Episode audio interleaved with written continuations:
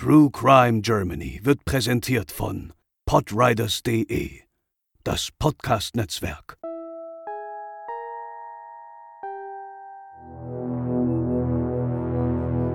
Im Mai 1986 verschwand die zehnjährige Martina M. in ihrer Heimatstadt Neukirchen-Flinn spurlos. Die Polizei und ihre Familie suchten die Umgebung ab. Am Ende war es ihr eigener Bruder Andreas, der das Mädchen am Folgetag leblos in einem Gebüsch unweit des Elternhauses fand. Heute bei True Crime Germany der Cold Case Martina.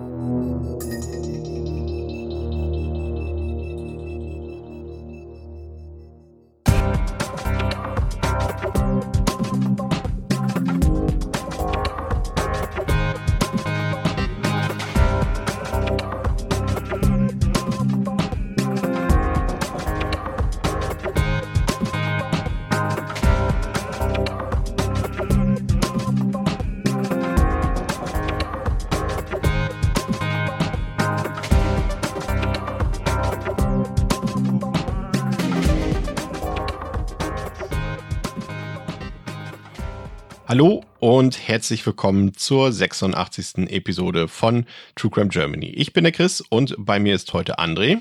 Hallo. Und André, wir besprechen heute einen Fall, der etwas kürzer ist, bei dem wir auch überlegt haben, bringen wir diesen Fall oder nicht. Und letztendlich haben wir uns dafür entschieden, warum.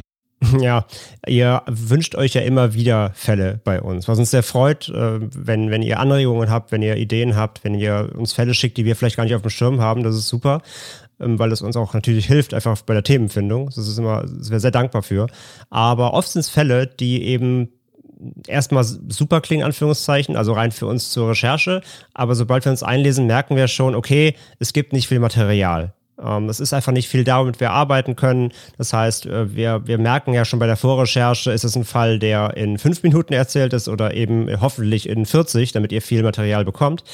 Aber eben bei vielen sind es eben gerade kürzere Ausführungen, vor allem bei aktuelleren Fällen aus, als oft der Fall. Und deswegen haben wir meist bisher davon abgesehen, diese Fälle dran zu nehmen, was uns dann immer für euch leid tut. Aber wir haben das immer eben damit argumentiert, dass wir gesagt haben, hey, das reicht nicht für eine ganze Folge. Aber da wir das eigentlich gerne ändern wollen würden, weil es da auch eben spannende Fälle gibt und auch eben wie heute Cold Cases, die es zu besprechen ähm, gilt, auf die wir aufmerksam machen möchten, haben wir uns dazu entschieden, wir werden in Zukunft auch kürzere Fälle gerne dran nehmen die werden wie heute dann eben vielleicht mal nur 10, 15 Minuten, vielleicht sogar sogar so kürzer sogar ausfallen. Aber dann werden wir die eben wie heute, denn eigentlich haben wir euch in der letzten Folge angekündigt, dass die ähm, neue Folge eigentlich erst nächste Woche kommt, am 27. werden wir diese Fälle so ein bisschen zwischenschieben. Das wird jetzt nicht regelmäßig passieren, aber wir werden es immer wieder mal machen, wenn wir der, der Meinung sind, okay, das ist ein Fall, den wollen wir machen, der fällt kürzer aus, dann bekommt ihr den quasi on top zusätzlich zu den zwei regulären Episoden, nennen wir es mal. Ja, sie bekommt auch zukünftig in, in dem Monat immer zwei reguläre Fälle, die die gewohnte Länge haben und eben, wenn es dann passt, noch einen on top in einer kürzeren Ausführung. Ja, und generell ist es natürlich so, weil das auch häufig, also nicht häufig, aber ab und zu Thema ist ähm, bei euch. Äh, letztendlich hängt die Länge unserer Fälle von den Fällen ab. Also wir wollen die Fälle weiterhin nicht künstlich in die Länge strecken und mhm. euch vollschwafeln mit irgendwelchen Sachen, die jetzt letztendlich nicht auf Fakten basieren. Ähm, und deswegen sind die Folgen bei uns eben manchmal 20 Minuten, manchmal 18, manchmal 40 Minuten und das wird auch weiterhin so bleiben. Das hängt immer halt vom Kontext des Falls ab, aber wir wollen das nicht irgendwie künstlich strecken, indem wir euch dann noch irgendwas erzählen nur damit wir irgendwie auf eine Stunde kommen. Also von daher. Genau. Ja, heute, äh, wir hatten es schon im Cold Opener gehört, äh, behandeln wir einen Cold Case, André, also einen ungelösten Kriminalfall. Und das Opfer unseres Falls ist ein junges Mädchen und wir gehen zurück ins Jahr 1986. Genauer gesagt zum 20. Mai 1986. Das war ein Tag nach Pfingsten und die Kinder damals hatten Schulferien. Und eben auch die zehn Jahre alte Martina M. Martina lebte mit ihrer Familie in der äh, Krefelder Straße in Neukirchen-Flünn. Das ist am Niederrhein im Landkreis Wesel. Und insgesamt zehn weitere Geschwister hatte Martina im Alter von 10 bis 25 Jahren, eine wirklich eine große Familie. Und Vater Ferdinand M. war im Tiefbau tätig und Mutter Maria arbeitete als Reinigungskraft. Und bis auf drei ihrer Kinder lebten auch alle noch mit ihnen in diesem Elternhaus. Die älteste Tochter von Familie M hatte sogar selbst schon drei Kinder und wohnte auch ganz in der Nähe, ebenfalls eben in Flynn. Ja, und die Mutter, also Maria M., die musste am 20. Mai arbeiten und äh, gemeinsam mit einer ihrer älteren Töchter war sie, äh, hat Andrea eben schon erwähnt, als Reinigungskraft in einer Reinigungsfirma in Uerdingen beschäftigt. Das ist ja eine bekanntere Stadt und die ist 20 Kilometer von Neukirchen Flynn entfernt. Und der älteste Sohn, der fuhr die beiden jeden Tag gegen 15 Uhr mit seinem Auto nach Uerdingen zu ihrer Schicht dann. Und obwohl die meisten Familienmitglieder unterschiedliche Arbeits- und natürlich auch Schulzeiten hatten, traf man sich dann immer so gut es eben ging gemeinsam zum Essen und versuchte auch so das Familiengefüge zusammenzuhalten. Und die Kinder der Familie M, die waren auch in der Nachbarschaft gut bekannt. Also das ist natürlich eben auch in solchen Kleinstädten so, da kennen die Nachbarn auch die Kinder und die anderen Leute, die da wohnen und so war das auch hier. Und so hat zum Beispiel ein Getränkelieferant äh, die Martina im Vorbeifahren noch vor ihrem Elternhaus an diesem Nachmittag spielen sehen. Also er ist ein Zeuge in dem Fall. Und der Fahrtenschreiber im Wagen, der gab die Zeit sogar ziemlich akkurat wieder, nämlich mit 15.05 Uhr. Ja, Neukirchen-Flünn, nur kurz noch zur Ergänzung. Also knapp 27.000 Einwohner, also ist jetzt keine Großstadt, eine etwas größere Kleinstadt, sagen wir mal. auf jeden Fall kennt man sich und gerade mit so einer Großfamilie, da ist man eben gerade in Nachbarschaft sicher auch bekannter. Ja, Martinas Bruder Dirk befand sich zu diesem Zeitpunkt, als eben der, dieser Fahrer des, des äh, Getränkelieferantenwagens sie gesehen hat, war er hinterm Haus. Und als er dann zurück nach vorne kam, da sah er auch, wie Martina gerade Richtung Straße lief und Dirk rief ihr wohl noch hinterher, wo sie denn hinwolle und was er sagen solle, wo sie denn sei, wenn zum Beispiel dann der Vater später nach Hause kommt und nachher fragt. Aber Martina reagierte auch gar nicht mehr, sondern entfernte sich vom Haus. Das Elternhaus in der Krefelder Straße verließ sie dann wohl endgültig so gegen 15.30 wird geschätzt. Man kann das alles nur grob rekonstruieren anhand eben dieser verschiedenen ähm, Zeugen und eben Zeitmessungen. Und was sie ab da genau machte und wo sie genau war, das ist bis heute eben komplett unbekannt.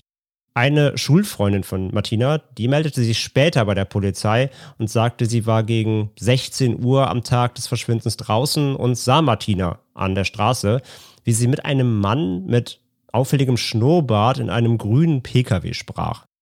Ja, und erst zwei Stunden später nimmt die Spur sich wieder auf. In der Drühenstraße wurde sie zwischen 18 Uhr und 18.30 Uhr von einem Mädchen aus der Nachbarschaft gesehen. Sie habe kurz mit ihr gesprochen und äh, Martina sagte ihr, dass sie nach Hause wolle.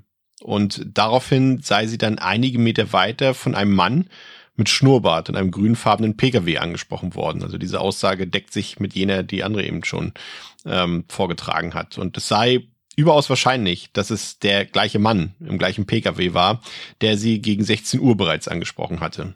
Und die Zeugin sah dies und rief ihr noch hinterher. Also sie solle direkt ohne Umwege nach Hause gehen. Und daraufhin wurde die Zeugin aber dann selbst von ihrer Mutter nach drinnen gerufen und habe dann auch nicht mehr mitbekommen, was danach dann geschah. Ja, der 21-jährige Bruder von Martina, Andreas M., der, der wohnte circa 400 Meter vom Elternhaus der Familie entfernt. Wegen Familienstreitigkeiten ließ er sich zu Hause damals kaum noch blicken. Also da hing der Haussegen wohl ein bisschen schief in diese Richtung der Familie. Und er war zwischen 18 und 19 Uhr wohl vor seiner Tür zugange und reparierte dort sein Fahrrad. Und Martina hätte auf dem Nachhauseweg, also zwischen diesem Moment, wo sie Zeugin eben sie gegen 18, 18.30 äh, gesehen, mit ihr gesprochen hatte und eben ihrem Elternhaus, da wohnte der Bruder Andreas. Und wenn sie da vorbeigekommen wäre, dann hätte er sie eigentlich sehen müssen. Und entweder war er so beschäftigt, dass er sie eben nicht sah, oder sie hat seinen Standort damals eben schon gar nicht mehr erreicht, denn er hat sie einfach nicht gesehen, hat sie nicht wahrgenommen, dass sie dort vorbeigekommen wäre zwischen 18 und 19 Uhr. Und etwa 30 Minuten später wurde der besagte grüne Pkw zudem nochmals gesehen, und zwar von einem Radfahrer südlich von Neukirchen-Flünn auf einem Wirtschaftsweg. Und ob Martina sich in diesem Auto befand zu diesem Zeitpunkt, das konnte der Zeuge leider nicht sagen. Es wurde immer später und später dann am Abend und Martina kehrte eben nicht heim. Und etwa gegen 19.30 Uhr begann Familie M dann Martina auch zu suchen. Und als dieser erfolglos blieb, meldeten die Eltern sie gegen 22 Uhr wohl etwa als vermisst. Und 116 Beamtinnen suchten daraufhin in der Nacht nach ihr, aber eben ohne Erfolg. Ja, dennoch setzte man natürlich die Suche am nächsten Morgen fort. Sowohl die Polizei als auch eben Familie M suchten weiterhin nach Martina. Und ihr Bruder Andreas, also der, wie gesagt, nur wenige hundert Meter vom Haus seiner Eltern entfernt lebte, der fuhr auch mit dem Fahrrad noch die komplette Gegend ab. Und er war es dann, der dann den grausamen Fund machen musste. Er fand seine Schwester Martina leblos in einem Gebüsch am Weimannsweg, nahe der damaligen A2, was heute im Übrigen die A40 ist. Und der Fundort lag gerade mal zwei Kilometer vom Elternhaus entfernt. Der Weimannsweg grenzt im Nordosten direkt an die Krefelder Straße. Ja, und Andreas M. verständigte natürlich nach seinem Fund sofort die Polizei und dann auch seine Familie. Ja, die Todesursache wurde festgestellt, war Erstickung. Martina M. wurde erdrosselt und das mintfarbene Kunststoffseil, was dann die Tatwaffe war, lag bei ihrem Fund noch um ihren Hals. Und zudem stellte sich heraus, dass sie vor ihrem Tod auch sexuell missbraucht wurde. Und Andreas M., also der Bruder wurde am Abend des Fundes der Leiche selbst noch von der Polizei verhört und galt sogar kurzzeitig als tatverdächtig, denn die Fundstelle sei so unnatürlich gewesen, dass dort normalerweise niemand so schnell nachschauen würde. So war zumindest die Argumentation der Polizei damals. Im Zeitrahmen des vermuteten Todes war Andreas aber dann auf einem Fußballplatz, was auch Freunde von ihm bestätigen konnten, womit er ein Alibi hatte. Am Tatort selbst waren keine Spuren des Täters ausfindig zu machen und die DNA-Analyse, ihr wisst es natürlich, war damals eben noch nicht so weit. Ähm, das haben wir euch ja schon in anderen Fällen ausführlich beschrieben. Daraufhin wurde dann eine Mordkommission mit 30 äh, Ermittelnden gegründet und anhand der Aussage der Zeuginnen, die Martina am Tattag noch gesehen hatten, wurde dann auch ein Phantombild des Mannes erstellt, der aus seinem Pkw heraus offenbar mindestens zweimal mit Martina gesprochen hatte. Ein circa 30 bis 40 Jahre alter Mann mit einem auffälligen, dichten Schnurrbart, dunklen Haaren und hochdeutscher Sprache. Es wurde auch vermutet, dass er Ortskenntnisse hat, da die Leiche von Martina eben sehr abschüssig abgelegt wurde, an eben einem Ort, an dem eben André hat es eben gesagt, nicht sofort jemand nachsieht oder irgendwas dort vermutet. Und das sind natürlich Orte, die dann eben hauptsächlich von Einheimischen oder von Leuten eben mit Ortskenntnissen bekannt sind, ja. Und das Fahrzeug, der grüne Pkw, der muss nicht zwingend ihm gehört haben. Ein Kennzeichen oder die Automarke sind aber ohnehin nicht bekannt geworden. Ja, da haben die Zeuginnen, also die, diese Mitschülerin und äh, eben die Freundin leider nicht darauf geachtet. Und am 5.12.1986 da wurde der Fall dann damals bei Aktenzeichen XY ungelöst ausgestrahlt. Und daraufhin gingen aber leider nur sehr wenige Hinweise bei der Polizei ein, die auch nicht zielführend waren. Knapp drei Jahre lang geschah dann erstmal gar nichts. Bis zum Dezember 1989. Und da gab es damals einen großen Schock. Denn es wurde unweit des Fundortes von Martinas Leiche, 86, die Leiche eines elfjährigen Mädchens gefunden wieder sexuell missbraucht und anschließend erwürgt. Doch im Gegensatz zu Martinas Fall wurde hier der Mörder kurz darauf auch gefasst. Und es handelte sich um einen 28-jährigen Mann. Und sofort gab es Hoffnung, er könnte auch der Mörder von Martina sein, man könnte den Fall eben gleich mit aufklären, doch der konnte ihm damals nicht nachgewiesen werden. Und dieser 28-Jährige stritt den Mord an Martina auch ab. Ich kann mich noch erinnern, ich habe ja früher, als es noch möglich war auf YouTube, als dort alle Aktenzeichen XY-Sendungen irgendwie von den 60ern an bis, bis, bis heute noch online waren, bevor das ZDF mhm. die Folgen runtergenommen hat, kann ich mich tatsächlich auch noch an den Filmfall erinnern und habe sofort auch eben schon wieder, als du es erwähnt hast, eine Gänsehaut bekommen, weil ich ja, das ist einfach immer so, das sind die Verbrechen, die einem so richtig nahe gehen, gerade wenn sie dann eben noch ähm, ungelöst sind, so wie hier. Und vor allem, es geschah dann ja auch nichts mehr, ne? Also nachdem äh, eben noch die vielleicht ein Zusammenhang hätte hergestellt werden können, der sich dann nicht bestätigt hat, ist danach einfach 31 Jahre lang nichts geschehen. Also es gibt, gab keine weiteren Hinweise, es gab keine neuen Spuren. Und im November 2020 wurde der Fall dann auch erneut nochmal bei Aktenzeichen XY in der Cold Case Sondersendung behandelt. Und diesmal gingen im Gegensatz äh, zum ersten Mal, zur ersten Ausstrahlung damals über 450 Hinweise ein. Und einige davon waren laut den Ermittelnden auch brauchbar auch wenn sie nach wie vor, also bis heute, nicht zur Aufklärung beitragen konnten. Und zuständig für den Cold Case Martina M. ist heute Arno Eich, ähm, der ist der Leiter des zuständigen Kriminalkommissariats für Tötungsdelikte bei der Polizei Duisburg. Und nach wie vor will man diesen Fall natürlich lösen. Und für Hinweise, die zur Identifizierung des Täters führen, hatte die Staatsanwaltschaft in Kleve eine Belohnung von 2500 Euro ausgesetzt. Aber von privater Seite wurde diese Summe in der Zwischenzeit sogar auf 25.000 Euro erhöht. Ja, und die Polizei setzt in diesem Fall vor allem auf den psychischen Druck, die auf dem Täter oder der Täterin oder eventuellen Mitwissenden seit Jahren lasten muss. Wer Hinweise im Fall Martine M. hat, falls ihr Hinweise in diesem Fall habt, dann äh, kann man sich an das Kriminalkommissariat 11 bei der Polizei Duisburg unter der Rufnummer 02032800 wenden. Ja, André, ein trauriges Schicksal. Natürlich zum einen ist es das immer, wenn, wenn es sich um Cold Case handelt. Ne? Das heißt, es ist, das Verbrechen liegt schon so viele Jahre oder Jahrzehnte zurück und äh, die Spurenlage ist nicht besser geworden in den meisten Fällen. Und dann natürlich auch, wenn es das Schicksal eines äh, jungen Mädchens ist, was viel zu schnell, viel zu früh aus ihrem Leben gerissen wurde und dann natürlich auf so eine unnatürliche Art und Weise, das bewegt uns, glaube ich, immer am meisten von allen Fällen, die wir hier so besprechen. Ne?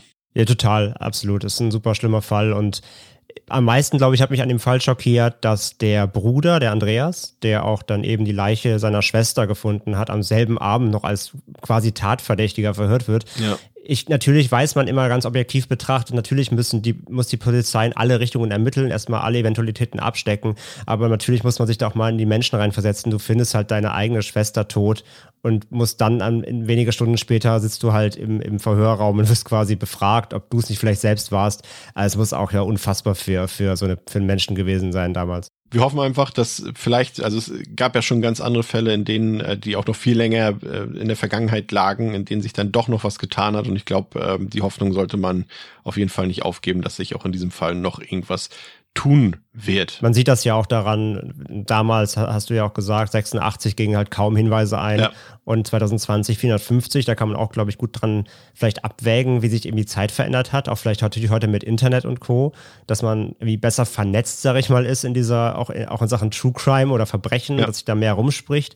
Ähm, und das gibt ja auch immer so ein bisschen Hoffnung, dass heutzutage einfach mehr ans Tageslicht kommt durch die Globalisierung oder Vernetzung von Menschen und dass eben ja auch nach so langer Zeit eben noch Fälle aufgeklärt werden können, hatten wir ja sogar hier auch schon im Podcast, ja. Und vor allem dann äh, auch der richtige Ansatz der Polizei aus meiner Sicht, dass sie eben auch darauf ja warten, dass vielleicht doch irgendjemand, äh, der damals mehr mitbekommen hat, ähm, jetzt endlich vielleicht mit der Sprache rausrückt und äh, sich äußern kann. Es muss ja eben, wie gesagt, nicht der Täter oder die Täterin sein, sondern eben eine Zeugin oder ein Zeuge, die damals halt einfach sich nicht getraut hat, zur Polizei zu gehen, aus welchen Gründen auch immer. Und dass das Gewissen dann doch vielleicht ein bisschen nagt nach all den Jahren und vielleicht so nochmal eine Lösung zustande kommen kann. Ja, das soll's heute gewesen sein mit True Crime Germany. Vielen Dank für eure Aufmerksamkeit, natürlich auch vielen Dank für eure Unterstützung und auch für eure Einsendung von äh, möglichen Fällen, die wir besprechen können. Ja, was sollen wir sagen, André? Du hast schon gesagt, die nächste Folge gibt's dann nächste Woche, am nächsten Sonntag. Und mhm. bis dahin habt eine schöne Zeit, bleibt sicher. Bis zum nächsten Mal bei True Crime Germany. Ciao, ciao. Ciao, mach's gut.